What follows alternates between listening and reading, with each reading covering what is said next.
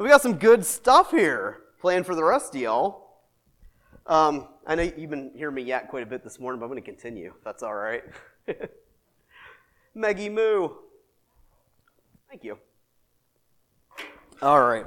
So this morning, this morning we're going to be diving into um, a few different times in the life of Jesus that um, kind of always threw me for a loop, you know. So I'm just going to be kind of raw and honest this morning and share. You know, did you ever read through, you know, the Gospels, Matthew, Mark, Luke, and John, all about the life of Jesus, and you're reading through, and Jesus either says or does something that just makes you cringe. Like, it doesn't seem very Christ like what Jesus just said or did. And yet, he is the Christ, so everything he does is Christ like. And he never sinned, and so everything he said and did was never sin. But I look at it and I'm like, man, if I saw somebody doing that, like, I, would I'd label that sin, you know? So I, I, still have some growth and maturity to, to deal with in my own life. But, uh, you know, one of those times that, that really sticks out to me are those instances, um, you know, where Jesus did all this name calling. Um, if you're familiar with, with those instances, um, he did a bunch of name calling uh, especially to the, the leaders of the church, you know, the Sadducees, elders of the law, teachers, uh, you know, Pharisees. He was pretty rough on them. He, he called them names like broods of vipers, you know, just vicious snakes, right? He called them um, hypocrites. He called them murderers. And this is my favorite one. They were evangelists. They went out and they reached the lost. And you know what Jesus called their evangelism? He said, You are sons of hell. And when you go out and evangelize, you make them twice the sons of hell that you are. Because your father's the devil. Like, ugh, just, I don't know. Am I the only one? It kind of makes you cringe, you know? If I called someone a son of hell, like, you know, unless they're in that, a, a biker group called that, it just seems kind of mean. You know, it seems kind of unchrist-like. But it was Christ-like because that's what Jesus did. Um, and although it makes me really uncomfortable to read, you know, I, I, can understand. Like this one, God kind of explained to me, and I understand that He wasn't sinning by doing it. Like this was just a, believe it or not, a, uh, a loving way of getting their um, attention because whenever I name call, it's an emotional reaction. You're just ticking me off. I just can't stand your face anymore, and so I'm just going to call you some names, you know, or you know, it's just it's really out of just a really embittered heart, you know, or irritable heart. But Jesus didn't emotionally react when he did those things. I believe his heart was sincerely out of love, and he was just kind of trying to get them a wake up call, you know? What he spoke wasn't some, you know, slanderous name about them, it was a truthful reality. Trying to wake them up to who they actually were so that they would turn and be saved, right? You know? Um, after all, they were the ones that were leading his people. So his intent was to motivate them to repentance, to really save them from themselves, right? When he name called. Um, and this morning we're going to read from a couple of other instances that really just kind of made me cringe and I really didn't understand for the longest time. And I'm try to explain them the way the Spirit's kind of explained them to me and see if we can all uh, leave here with that same understanding. Um, but really, when, when you read through the Bible and it makes you cringe and it offends you, that just means we've got some changing to do, right? It just reveals something in me that still needs to change. It's the churchy word of sanctification, you know? You might be saved, but uh, still got some flesh hanging onto this. I'm, I'm not totally spirit led. And we all got those areas in our lives. So if you'll turn with me to Matthew chapter 21, um, and I'm actually going to read from Matthew, and then if you want to find and put your finger in another place in uh, uh, Mark chapter 11 is where we're going to spend some time. But Matthew chapter 21, starting in verse 18, we see this encounter with Jesus and his disciples. It said, Early in the morning, as Jesus was on his way back to the city, he was hungry. Seeing a fig tree by the road, he went up to it, but he found nothing on it except for leaves. And he said to it, May you never bear fruit again. And immediately the tree withered. Immediately just withered up. Now we're going to read the same account from Mark a little later on, and we're going to learn something that's even a little more cringy for me that made this, like, why would he kill his own creation? Um, but he, we actually see that that fig tree, it wasn't fig season. It was doing what it was supposed to do, and yet he cursed it for not having figs out of season. Like, that seems a little unfair. You're expecting a tree to be bearing fruit, and it's not even the season for it, you know? It just doesn't seem fair. I mean, and I get to think, like, was maybe Jesus hangry? You know? I'm not going to mention any names. I'm not going to say whether they're present here this morning or not, but I got a couple of family members. They get seriously hardcore hangry. You know? You miss a meal, and the next thing you know, it's like, boom, they're just snapping at you, you know? It's like, what I do? I walked in the room. Why am I getting yelled at, you know? They're hangry, you know? And I, at first I'm like, well, maybe this was it. Maybe Jesus was just hangry, you know? I mean, he was a man, and, you know, but I, I don't think that's the case. Um, maybe some of you can relate to that. You know, irritability, anxiety levels are high, patience runs low, your fuse is pretty short. Uh, it just happens. And, but it just seems so unfair to this fig tree. It wasn't in season. Why would Jesus curse it for not having figs out of season? Just again, it just it always has bothered me. It just always struck a chord with me that just didn't seem right, you know. But Jesus wasn't unfair, and he didn't sin, just because I know that. It's a truth. So I've got to try to figure out why am I misunderstanding this? What I believe happened after sort of prayed about is Jesus was making a very, very significant point. He did it making sure that all the disciples saw it, all the disciples heard it, and then he later explained it so they'd all understand it. Jesus wasn't hangry, he was teaching us. He was instructing us. He was showing us a significant very significant life lesson that's easy to miss when you're just offended in your heart because it's not fair, right? How many times do we miss out on what God is trying to do in our lives because we have hardened hearts that are offended because this isn't fair. I don't deserve this. I shouldn't be going through this right now. Instead of just being like, Lord, why am I going through this? What are you trying to do in me? What are you trying to teach me? What are you, what are you trying to change in me? When you remain like clay and softened and malleable, you know, God can do some amazing things through some really hard stuff. If we just trust Him through it. That's what I believe He wants to do this morning. I believe He was giving us an example that there is no off season in the kingdom of God. There is never a season in your life, whether it is bountiful, blessed right now, or whether it is dry and hard there is never a season of life that we are not called to bear fruit. Never a season in your life when Jesus doesn't expect you to bear the fruits of the Spirit. We so easily excuse ourselves away. Lord knows I've done it how many times. I probably, you know, yelled at how many of you just because I was in a bad mood or something. Ask the sound people, you know how that goes. I've scared off so many people by my, yeah, anyways. I'm working on it, I'm working on it, you know. Um, but how many times do we, we excuse it away? Well, I've had a bad day, or I didn't, you know, blah, blah, blah, blah, blah. And really, there's no excuse for it ever. We ought to be able to bear fruit in and out of season, and this is why we're going to learn here this morning together of how to bear fruit in and out of season. And really, the key is just staying rooted in Christ, staying rooted in Him, because He is our source for everything. And it's not just a, it's so easy to say it, it's another thing to live it. And it's so hard to describe of how to do that, but we're going to do our best this morning to understand how do we practically stay rooted in Christ so that we are able to bear fruit in and out of season. How do we live our lives in full trust and confidence in Him? In Him that not only will our leaves always be green, but we will always bear the good fruits of the Spirit. How do we become like that? Uh, Jeremiah chapter 17, verse 7 through 8. We, we love these couple of verses, right? They're really, they're really fun. Uh, it's an exciting thing, but it's hard to live out. Jeremiah 17, verse 7 through 8, he prophesied that blessed is the one who trusts in the Lord, whose confidence is in him alone. They will be like a tree planted by the water that sends its roots by the stream. It doesn't fear when heat comes. Its leaves are always green. And it has no worries in a year of drought.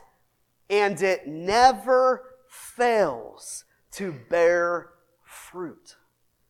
I love when the Old Testament is quoted in the New Testament and you just see it's all God's word, you know, and it happens all the time. This is another one of those instances. So, what's the alternative to trusting in the Lord and keeping our confidence in Him? Keeping our, our roots planted into, into Jesus and through the Holy Spirit. How do we, what is the alternative to living a life like that? Well, if you choose to put your roots in anything else in this life, Jesus said this in John 15, verse 6 If you don't remain in me, you're like a branch that is thrown away and it withers. Such branches are picked up thrown into the fire, and burned. I want to be on fire for the Lord, but not this way, right? Man, when I read this, I hear hell, you know. I don't want to live a fruitless, withered up life that has one good purpose, and that's to keep somebody warm for a few seconds in the fire, right? Those are the alternatives. You keep yourself rooted in Christ so that you're fruitful and your leaves are always green. You live a full, abundant life. Or you put, pick up your roots and you try to put them in other things. And they may satisfy for a season, but the drought's coming. There's only one source of living water that never runs dry. Right? We sang about last week the deep, deep wells, digging up deep, deep waters. Yeah. In Christ alone, it's the only way. So keep this here in mind. We're going to go now to Mark chapter 11. Mark chapter 11.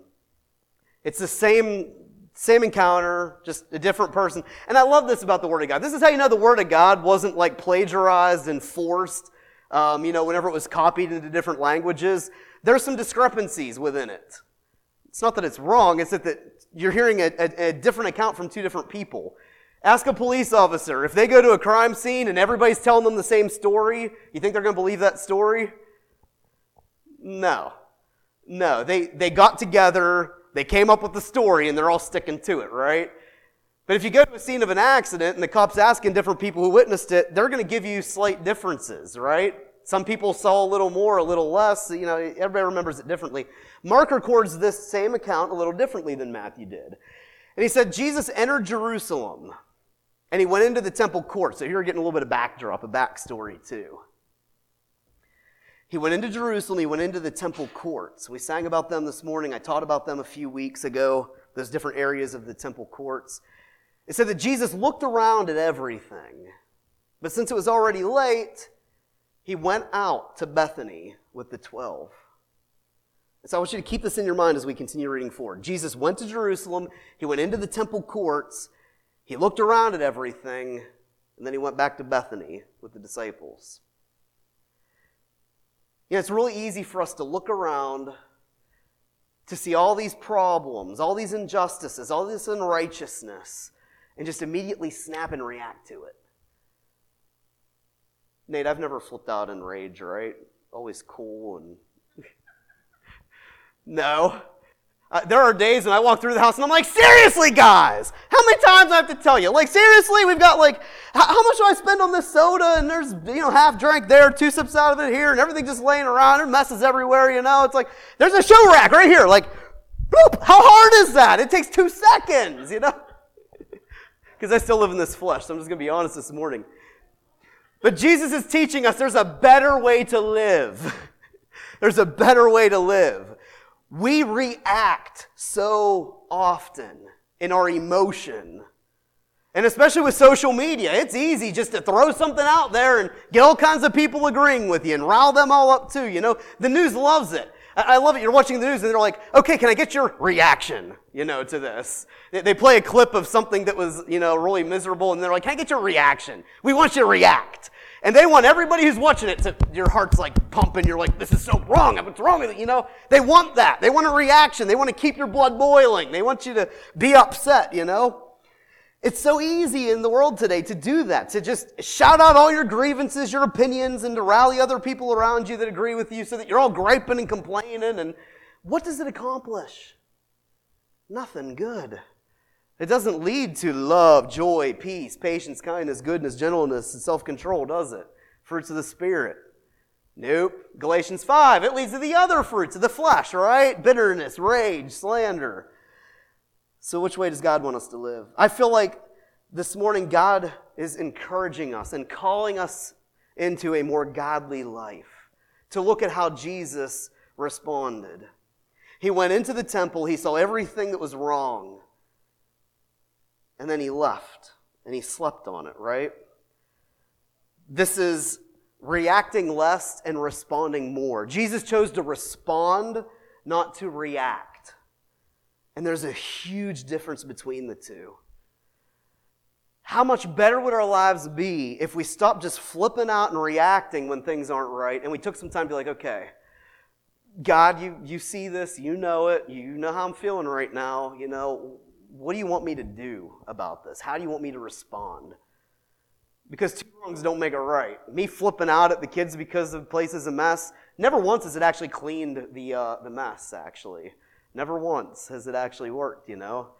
Got to figure out a better way of responding, you know, so that we're all on the same page here and understand why it's wrong and how we could live a little better.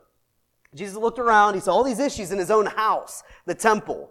The temple's where the presence of God rested in the Holy of Holies, behind the temple veil, and it's where all the priests were there, you know, always doing their sacrifices and, and their incense burning and their, uh, you know, praising and worshiping and instruments and the song and all these things were happening. That, that was the house of the Lord, you know, the temple.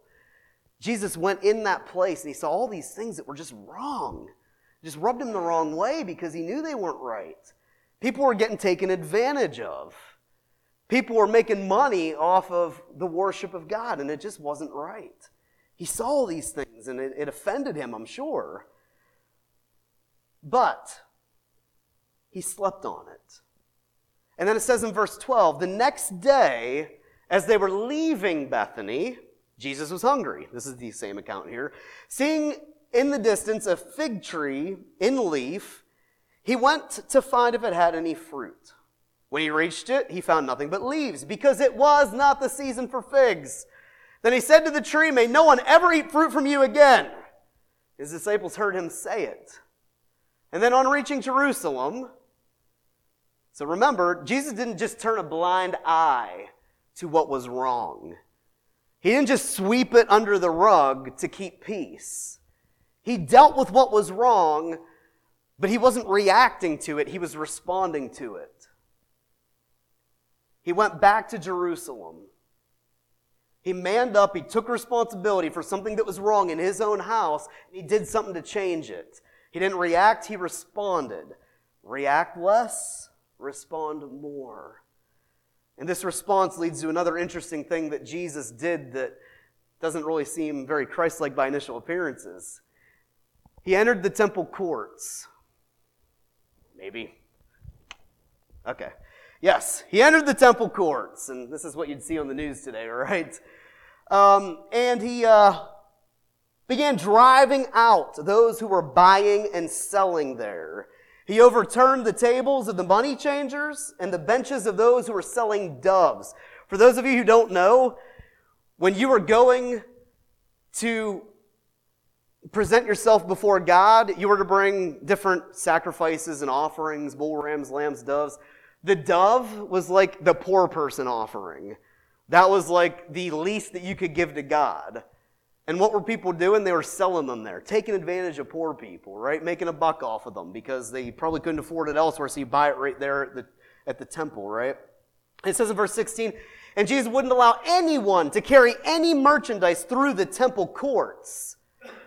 In another uh, recording of this in the gospel, it says that he actually formed a whip. This seems like a reaction. I don't know. Does anyone else read this and like, seriously? Like, you just picture the chaos that happened. I mean, he's flipping the tables, money's flying everywhere. He's, he's got, you know, who knows, cattle and oxen, and there's doves flying, and just madness, you know, and he's driving them all out of the temple courts, back out into the world where they belong. They didn't belong there. They didn't belong there. It wasn't right what they were doing, taking advantage of people. And, you know, you don't exactly get high quality teaching like this in church these days, do you? It's what it says in verse 17. As he was doing this, he was teaching them, you know. Talk about an object lesson right there, you know. I don't want Jesus to teach me. Just, you know, take it easy. I mean, come on, ex- explain yourself a little bit, you know. You're flipping out, literally flipping out. This little phrase makes me laugh that he was teaching them. He made quite the scene, driving all those people out, but he was teaching them. And he said, Is it not written, My house will be called a house of prayer for all nations? A house of prayer for all nations you know, it's not necessarily that it was wrong that people were selling things and, you know, that there was, you know, merchandise flowing. It's just where it was taking place and why it was taking place. That wasn't the purpose of the house of God. It was a house of prayer. You know, and sometimes in, in our country, it's easy to get things mixed up. You know, sometimes we, we try to mix in, you know, um, um, different things and, and we start losing purpose of why the church exists. And that's why at New Hope, like we're always, you know, myself and the elder board, you know, we're always trying to strive to make sure that we don't get distracted, that we understand why we're here. You know, it's not just to be a social club and it's uh, not to, you know, be political. It's, it's, it's to just get us to focus on what God wants to accomplish, on His will, on His purposes. And Jesus said that uh, the temple is to be a house of prayer for all nations. Now, he quoted it from this. Again, going back to the Old Testament. Everything happened in the New Testament happened in the Old Testament, or was prophesied in the Old Testament.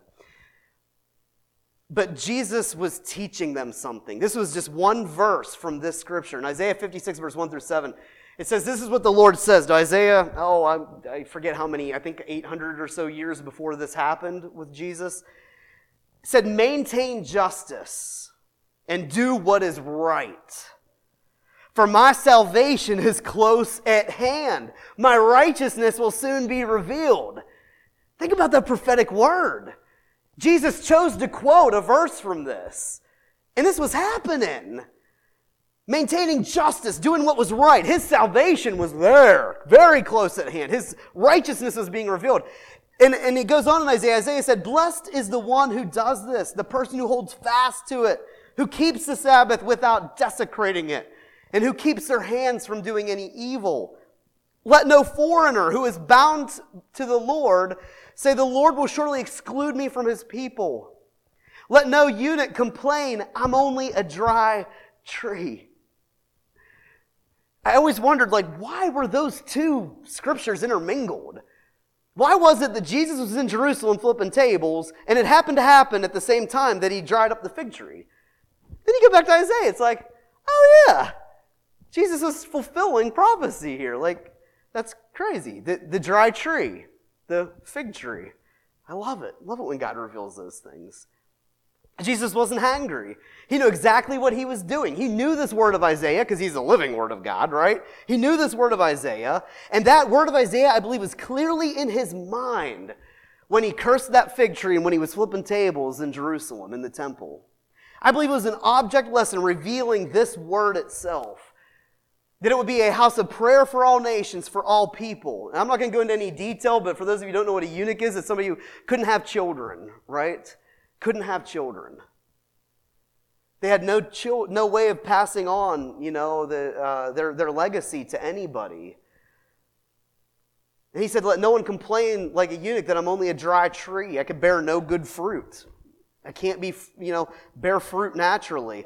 Because this is what the Lord says in verse 4 To the eunuchs who keep my Sabbaths, who choose what pleases me, who hold fast to my covenant, to them I will give within my temple, within its walls, a memorial. I will give them a name that is better than sons and daughters. They will have a legacy, a legacy that all the world will go to and see forever and ever. He said, foreigners who bind themselves to the Lord, who minister to Him, who love the name of the Lord.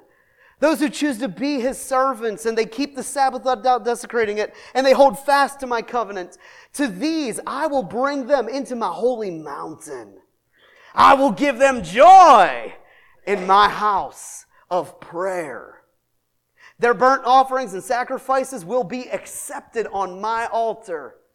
For my house will be called a house of prayer for all nations. That's what Jesus quoted here. But you see all, how this is all intertwined and intermingled and, you know, the, the cursing the fig tree and, and the, the Lord flipping tables and making sure that the Sabbath was kept holy and not desecrated by doing what's wrong.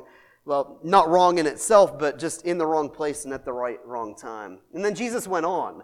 So it's supposed to be a house of prayer for all the nations, but Jesus said, But you've made it a den of thieves, right? That's what he said. Then the chief priests and the teachers heard this. They began looking for a way to kill him. They were afraid of him, though, because the whole crowd was amazed at this teaching. So when evening came again, Jesus and his disciples again went out of the city. And in the morning, as they went along, they saw the fig tree that was withered from its roots. And Peter remembered, and he said to Jesus, Rabbi, look, that's the fig tree that you cursed and it's withered. Jesus answered, Have faith in God. Have faith in God. And truly, I tell you, if anyone says to this mountain, Go throw yourself into the sea, and doesn't doubt it in his heart, but believes what they say will happen, it'll be done for them. Whatever, I tell you, whatever you ask for in prayer, believe you've received it. It'll be yours. And if you stand praying, see, we love to stop there. We love to stop there. Just pray for it. Whatever you believe in my name will be received. And Jesus goes on and he says, and when you stand praying, if you hold anything against anyone. So is anything exempt from this? No, if you are holding anything toward anyone, and most all of us sitting here this morning are, because life is hard and people are unfair, Jesus said, Forgive them. Forgive them. So that your Father in heaven may also forgive your sins. And this is a very controversial verse. The NIV left it out because it wasn't in the Dead Sea Scrolls. The, the King James Version included it. And it really, people get all up in arms about it. I don't think it's that big of a deal. In verse 26 in the King James, he records, But if ye do not forgive, neither will your Father which is in for heaven forgive your trespasses. It's similar to the other verse. That's heavy. I have an easy time asking and believing God for anything in prayer. I love praying over people and just believing God's word over them. But when I've got issues with people and I'm having a hard time forgiving them, that's tough. And what helps us to remember is to forgive as the Lord has forgiven us. You're only giving to others what you've received from Him. I didn't deserve my salvation. I don't deserve to be forgiven for my sins. I deserve hell. I really do. But God said, No, you don't. I'm going to give you something better. I'm going to forgive you of all your sins. They're on the bottom of the ocean floor as far as east is from the west. It's like they never happened. You are righteous in my sight. Now go and forgive others the way I've forgiven you. Again, easy to say, hard to do. But here's the reality there's no off season in the kingdom of God. There's never a time to not forgive, there's never a time to not bear good fruit. We can always bear good fruit. Always. Joy, it's always in season. Peace, always in season. Love. In fact, the Bible says that there's nothing that can stop these things. Not even a spiritual drought in your life can stop the fruits of the Spirit. They can grow in your life. Just stay rooted in Christ. Because He's asking you to do what He has already done. He's the pioneer, the author. He has gone ahead of you. He has made a way where there was no other way. You can't do it on your own, but you can let Him take you by the hand and take you there. Able to forgive, able to release, able to receive an abundance of life as a result. There's no off season. There is never a time when the good news about Jesus does not apply. Never a season of life where God's word does not apply. There's nothing we can ever go through that God can't bring hope and faith and peace and joy and self control and kindness. He, he can bring all those things into the midst of those circumstances. He can produce good fruit in you. In every season, we need God's word. We need prophecy. We need hope. We need courage to stand and to do what's right, especially when we don't feel like doing it. especially when my flesh is telling me, no, don't you, they, they deserve this, right? You know, they earned this. Nope. We've got to forgive. So. Okay, Paul wrote this letter to Timothy. We're going to end on this. Because we are to be ones who bind ourselves to the Lord, who stay rooted in Him. It's spring, and I don't know about you all, but I had have some things springing up that I killed last year. Apparently, I didn't get the roots. That's what you're called to be. Even when life cuts you down, even when life has destroyed you, springtime's coming. There may be sorrow in the night, but his joy is coming in the morning. Even though everything may look dead out there right now, it's going to burst forth a new life real soon. There's a new season coming, right? And it's true for you as well. God's word is going to bring you into a new season, a way that you can't even perceive, a way that there was no other way. It's coming. You're not, it's not over yet. There's still hope. God didn't write your, your last chapter yet because you're still breathing. He still has a plan and he still has a purpose through all this, and it is good. It is for your benefit and for his glory. Paul wrote in this letter to uh, Timothy, if you want to turn there, 2 Timothy chapter 4. And this is the same, the charge that Paul brought to Timothy. I believe that God is bringing to you today. A charge. God is faithful. He has made a covenant. Every one of his promises are yes and amen. Every one of his words to you are certain. Question is, are we going to hold up our end of the bargain? Right? Over and over and over again, God's promises are conditional. If my people do this, then I will do that. Over and over and over again. And so Paul is writing to Timothy. He's a young leader in the church, and he's giving him this charge. And he says, In the presence of God and Christ Jesus, who will judge the living and the dead, in view of his appearing and his kingdom, I give you this charge. And this is the charge that God is given to each one of us here today. Preach the word. Be a people of the word. It's all that matters in life. Your circumstances will bow to the name of Jesus and to the word of God. That's called a miracle. A miracle is possible because God's word reigns sovereign over it all. It'll change and transform your circumstances. Preach the word. Be prepared in season and out of season. In other words, there ain't no off season.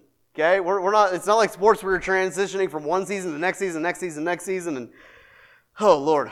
Yeah, you, you, you sports families know what that's like, you know, it's just no off season. But in the kingdom of God, there's no off season and there's no tiring season. You always got fresh grace every morning to take on the world. It's always new.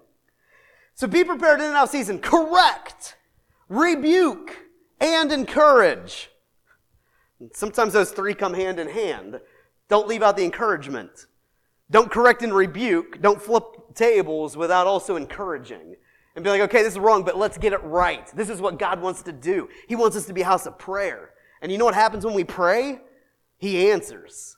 Like, let's, let's do better than just, you know, selling rams, lambs, and pigeons and doves. You know, let's, Let's do something better.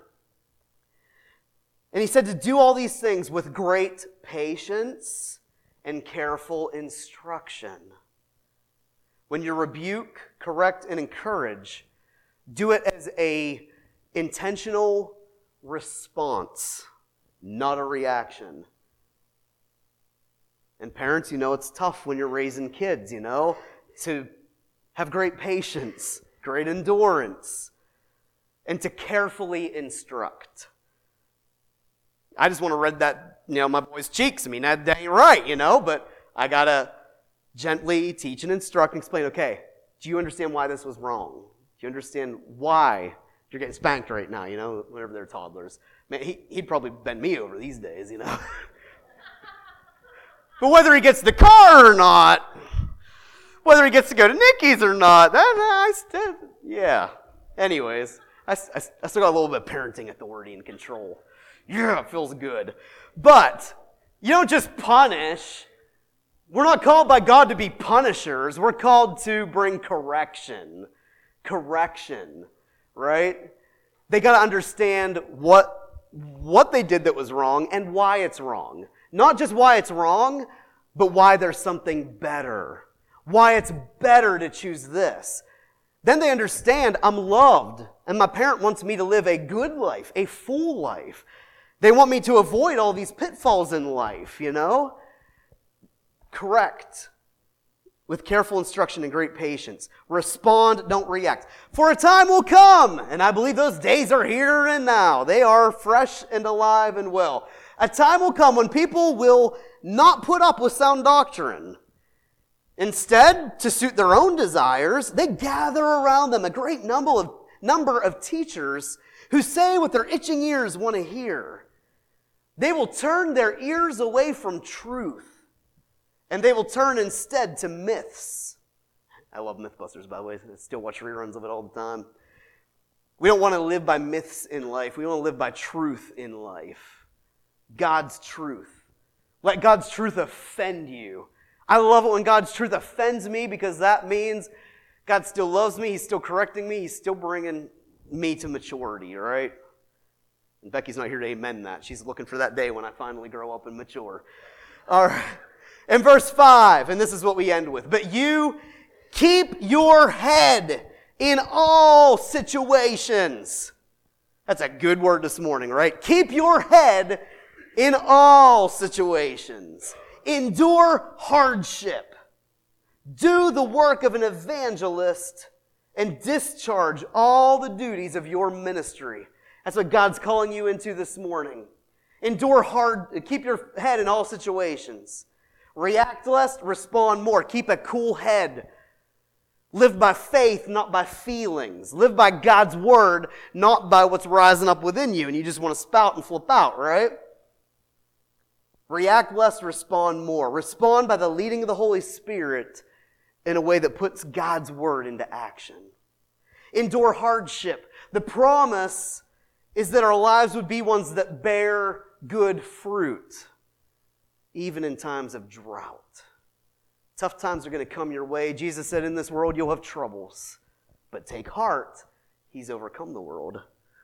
Do the work of an evangelist, right? Not all of us are evangelists, but all of us are called to evangelize. Tell people the good news about Jesus. There's people who need some hope in this season. There's people who need some courage in the light of fear. We've got it. We've got a living hope. So just share that with them. Tell them all about Jesus, the free gift of salvation that's available to them, and every one of his promises that are yes and amen, that are theirs to grab hold of. Tell them some good news in the light of all the bad news that we're hearing lately and then to discharge all the duties of your ministry. You know, just as Jesus intentionally cursed the fig tree and flipped some tables, he intentionally created you on purpose for a purpose. You're not an accident, no matter how many times you may have been told that in life. You're created on purpose for a purpose. You are born for such a time as this. There is a work that Jesus wants to accomplish in you and through you, and he's chosen you for that. You're it. You have the giftings, you have the resources, you have everything you need to fulfill everything that God has called you to do. So, whatever He's calling you to do, do it with all your heart. Don't look down on it. Do it with all your heart, with everything you've got, because He held nothing back for you. That Greek word for discharge, it's the word philefrio, which means to fully accomplish. In other words, to be fruitful, to live a full, fruitful life. There is no off season in the kingdom of God. The Word of God is always relevant, always brings transformation, always brings new life. So be prepared, in and out of season, ready or not, Jesus is coming. And it's not just that He's coming to rapture the church and raise the dead to life, He wants to come into your personal situation. He wants to go out into this community and into the lives of the, these people who are hurting. He wants to bring hope and restoration. And guess who he has chosen to do that? You and I. We may not be much, but we're everything that God needs. You've got everything you need. Everything you need to live a fruitful life in every circumstance, no matter what. So let's just close in prayer. So, Jesus, help us to trust you and your word with confidence. It's easy to hear these things, it's easy to read your word, but you know how hard it is to live out.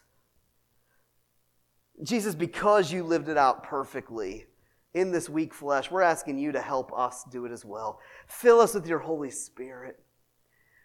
Help us to live a fruitful life. Help us to stop reacting to everything around us and to start first chasing after you, seeing what your word has to say about it, and then responding by your leading. Help us to show the world around us what you have done in our lives. I'm not the same person I was yesterday. I'm a new creation. There's something different about me. And that only difference is you, Jesus, what you fulfilled in and through me. Help me to be a life that when people see me, they see great love. They see joy and peace and patience and kindness and gentleness and faithfulness and self control. That they see less bitterness and rage and envy and bitterness and selfishness. That, Lord, they, they see less of me and more of you. Let it be done from this day forward in my life. I look to you, Jesus, because you're the only one who can. In your name, Lord. Amen. Amen. All right, so let's go out there and change this world, right? It's a new season, it's a new day.